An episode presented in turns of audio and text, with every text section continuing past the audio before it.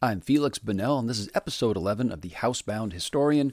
We're reading Skid Road, an informal portrait of Seattle, written by Murray Morgan, published in 1951 by Viking. We're still on the chapter that's called Mary Kenworthy and the Railroads, 1873 to 1893, and this is section 5. The better element and the Chinese were taken by surprise when the Sinophobes struck on Sunday morning, February 7, 1886. The troops had gone back to Vancouver. The cutter Wolcott was cruising the Upper Sound. The Home Guard had returned its guns. The anti Chinese had timed their move perfectly. Shortly after seven o'clock, the mob moved into the Chinese district. The Sinophobes were organized into groups of five order committees, they called themselves. The leader of a committee would pound on the door of a Chinese house and say they had come to see if the city health regulations were being obeyed. Once inside, the leader would inform the Chinese that the building was condemned as a hazard to health and warned them that if they wished to avoid serious trouble, they would get out of town at once. The steamer Queen of the Pacific was at the ocean dock, about to sail for San Francisco. Did they want to leave with her? The Chinese had no choice. With their doors open and hundreds of determined working men milling in the street outside, they could only say yes. Once the Chinese had agreed to go, the chairman would tell the people waiting outside to, quote, help out the heathens, unquote. The mob would rush in, carry out all the household goods, and pile them in wagons and hustle the Chinese off to the ocean dock.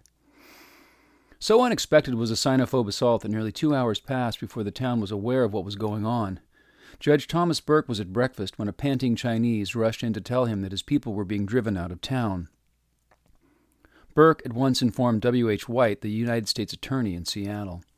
White hurried to the waterfront where policemen were standing by while the mob led the Chinese to the dock. He ordered the policemen to break up the mob, but the officers said they could do nothing more than see that no physical harm came to the Chinese. White cursed the police as cowards. He ordered the crowd to disperse, and when they jeered at him, he cursed them too. He was still railing at the mob when Mayor Yesler and Sheriff McGraw arrived. The three men hurried off to engine house number one to sound the alarm. One of the agitators tried to stop White from ringing the fire bell, but Sheriff McGraw grabbed him. At 10:30 a.m., the bell clanged the call to arms for the home guard. There's a footnote here. The anti Chinese faction later expressed indignation at this, quote, willful violation of the ordinance prohibiting the ringing of firebells except for fire or drill, unquote. Meanwhile, Territorial Governor Squire, who happened to be staying in Seattle, was informed of the outbreak. He issued a proclamation warning lawbreakers they would be punished and urging all citizens, except those deputized to enforce the law, to stay home. The proclamation was hastily printed. It was read from the pulpits of most of the town's churches that morning. To United States Deputy Marshal Henry fell the awkward task of reading the proclamation to the mob. Protected by 30 armed deputies, Henry made his way to Commercial in Main, and from the steps of a building he read the proclamation. He was booed and hissed. Members of the mob, still shouting threats, followed him back to the courthouse. Governor Squire heard the shouts. It sounded like a revolution to him. He wired General Gibbon to send troops at once from Port Townsend. The general wired back, quote, There is no one in America who can order the interference of troops except the President of the United States. Unquote. So, after considerable indecision, the governor wired President Cleveland. In the meantime, the mob had herded nearly all of Seattle's 350 Chinese to the ocean dock at the foot of Main Street, where they huddled on the planks under the black hull of the steamer. An enormous crowd of workingmen, Many of them from Tacoma and Renton milled around the shore end of the dock, waiting to see the Chinese board the Queen of the Pacific. The Chinese said they were anxious to go, but there was a hitch. Captain Jack Alexander of the Queen wanted $7 a head to take the refugees to San Francisco. Only nine of the Chinese had money to pay their fare. A committee passed the hat through the crowd and raised $600 toward paying the fares, and 86 more Chinese went up the gangplank. But times were hard, and the rest of the money could not be raised. Mary Kenworthy and a dozen men solved the financial problem. They signed a personal note jointly guaranteeing $1,500 to pay the rest of the passage money. Captain Jack was willing to accept the note. But before the Chinese could be put aboard, a man pushed through the crowd and handed Alexander a piece of paper. It was a writ of habeas corpus. A Chinese merchant had appeared before Judge Green and protested that his countrymen were being unlawfully detained aboard the ship. Alexander was ordered to appear in court with his passengers at 8 a.m. the next day. That seemed to end the possibility of deporting the Chinese that day. The town settled into a state of siege. The Chinese were confined in a warehouse on the dock. A guard was placed around them and a committee formed to bring them food. During the afternoon, one sinophobe thought of a new approach. The writ was only for the Chinese who had boarded the Queen. Why not deport the rest by rail? A committee was sent to the Northern Pacific office, and the superintendent agreed, for a dollar a passenger, to haul the remaining Chinese to, of all places, Tacoma. Word of these negotiations reached Sheriff McGraw. He warned the railroad superintendent that if he transported any Chinese against their will, he could be prosecuted for kidnapping. The superintendent immediately dispatched all his rolling stock to Tacoma, empty. Then the sheriff ordered the home guard to take control of the dock. The nervous guardsmen, their new rifles feeling huge as cannons in their cold hands, marched to the dock. They met no resistance. The crowd, tired after more than twelve hours of standing around, had dispersed. A dozen sentries were watching the Chinese. The home guard locked the sentries in the warehouse with the prisoners. Early the next morning, the Chinese were marched to the courthouse at 3rd and Yesler for their hour in court. Judge Green told them that those who decided to stay would be protected. The Chinese, however, had come along streets lined with angry workingmen, and all but 16 wanted to go. They were taken back to the dock and they started to board the Queen. But the Queen could only carry 196 passengers, and Captain Alexander was now anxious to keep his operations strictly legal. He refused to take on any more. At noon, the Queen stood out to sea, leaving about 185 Chinese on the dock. The next steamer, the George W. Elder, was not due for six days. George Venable Smith suggested that the Chinese stay at the dock, if not until the Elder arrived, at least until the crowd dispersed. The Home Guard overruled him. It was decided to take the Chinese back to their homes. The major of the guards asked Smith if he thought the crowd would make trouble. Smith said that since his advice was not being followed anyway, he wouldn't try to guess. Shortly after noon, the Home Guard started to escort the Chinese back to their shanties in the lava bed. The waiting crowd, who had seen the Queen leave, now saw the Chinese returning to their homes. They did not know of the agreement that the Chinese would take the next boat, or else did not believe it would be kept. They wanted the Chinese to stay at the dock. As the Home Guard moved forward, the workingmen milled around them. At the corner of Commercial and Mill, the crowd was so thick the Home Guard could not push through. The situation was tense, and someone panicked. A big bearded logger pushed up against the front rank of the Home Guards, asking them where they thought they were going with all those Chinamen. Somebody shouted, Arrest that man! One of the guardsmen pushed the logger and said, Come with me. The logger grabbed at the guard's rifle. Another guardsman clubbed him. Then the shooting started. Five men fell wounded one fatally, the big logger. And there's a footnote here. He died 30 hours later, but not before dictating his own account of the riot. Quote, My name is Charles G. Stewart. I will be 34 years old in May. I have no home. I work in the woods when I can get work. Been in Seattle two months and a half. I think I will die from the effects of my wound if I get much worse. I don't expect to recover if the pain continues, but will die inside 24 hours. Dr. Smith says my chances of recovery are very slim, and I believe him.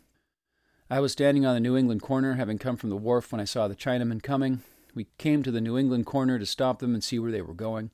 When they came up, we stopped them till the officers come to see what they were going to do with them. We stepped in and said, Hold on, gentlemen, what are you going to do with these Chinamen? A man named Dave Webster, a tall, sandy complexioned man, said, You come along with us.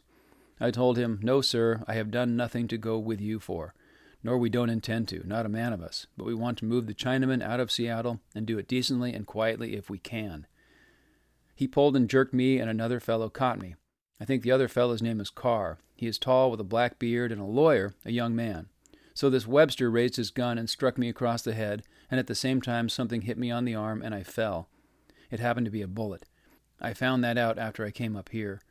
I squatted down with my feet under me from the effects of the blow on my head and wound in my arm, some man at that moment shot me in the body when I was down. Who it was, I do not know, but I think it was that lawyer, Carr. I do not know his name. All I know is what I told, but I think it was Carr from the place where he stood when they picked me up. That's all I have to say. I did not see anybody shoot me. I heard Carr say if I did not come, he would shoot. Did not see him.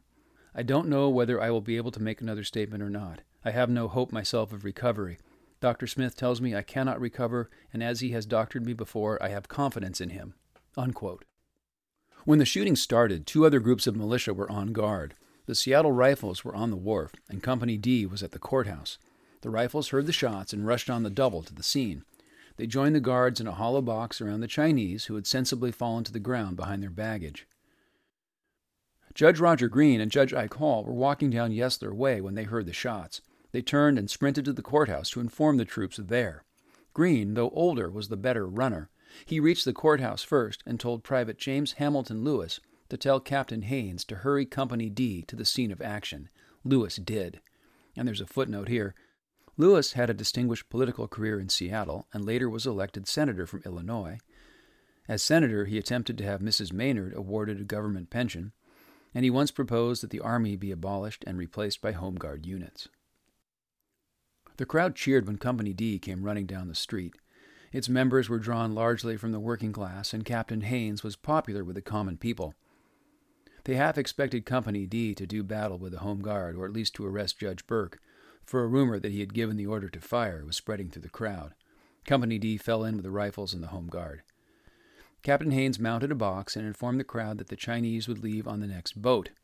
Hecklers shouted, Burke, Burke, give us Burke. He told the crowd they ought to go home. Burke, Burke, we want Burke.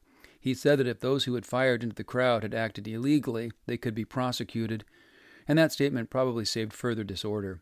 The mob broke up, the militia escorted the Chinese to their homes. The idea of bringing the law down on Judge Burke fascinated the Sinophobe leaders, who hunted up a justice of the peace and had him swear out warrants for Burke, the Reverend L. A. Banks, E. M. Carr, Frank Hanford, whom they had confused with his brother Cornelius, and David Webster. The warrants charged shooting with intent to kill. They were given to Constable H. G. Thornton to serve. The constable found the five men at the courthouse.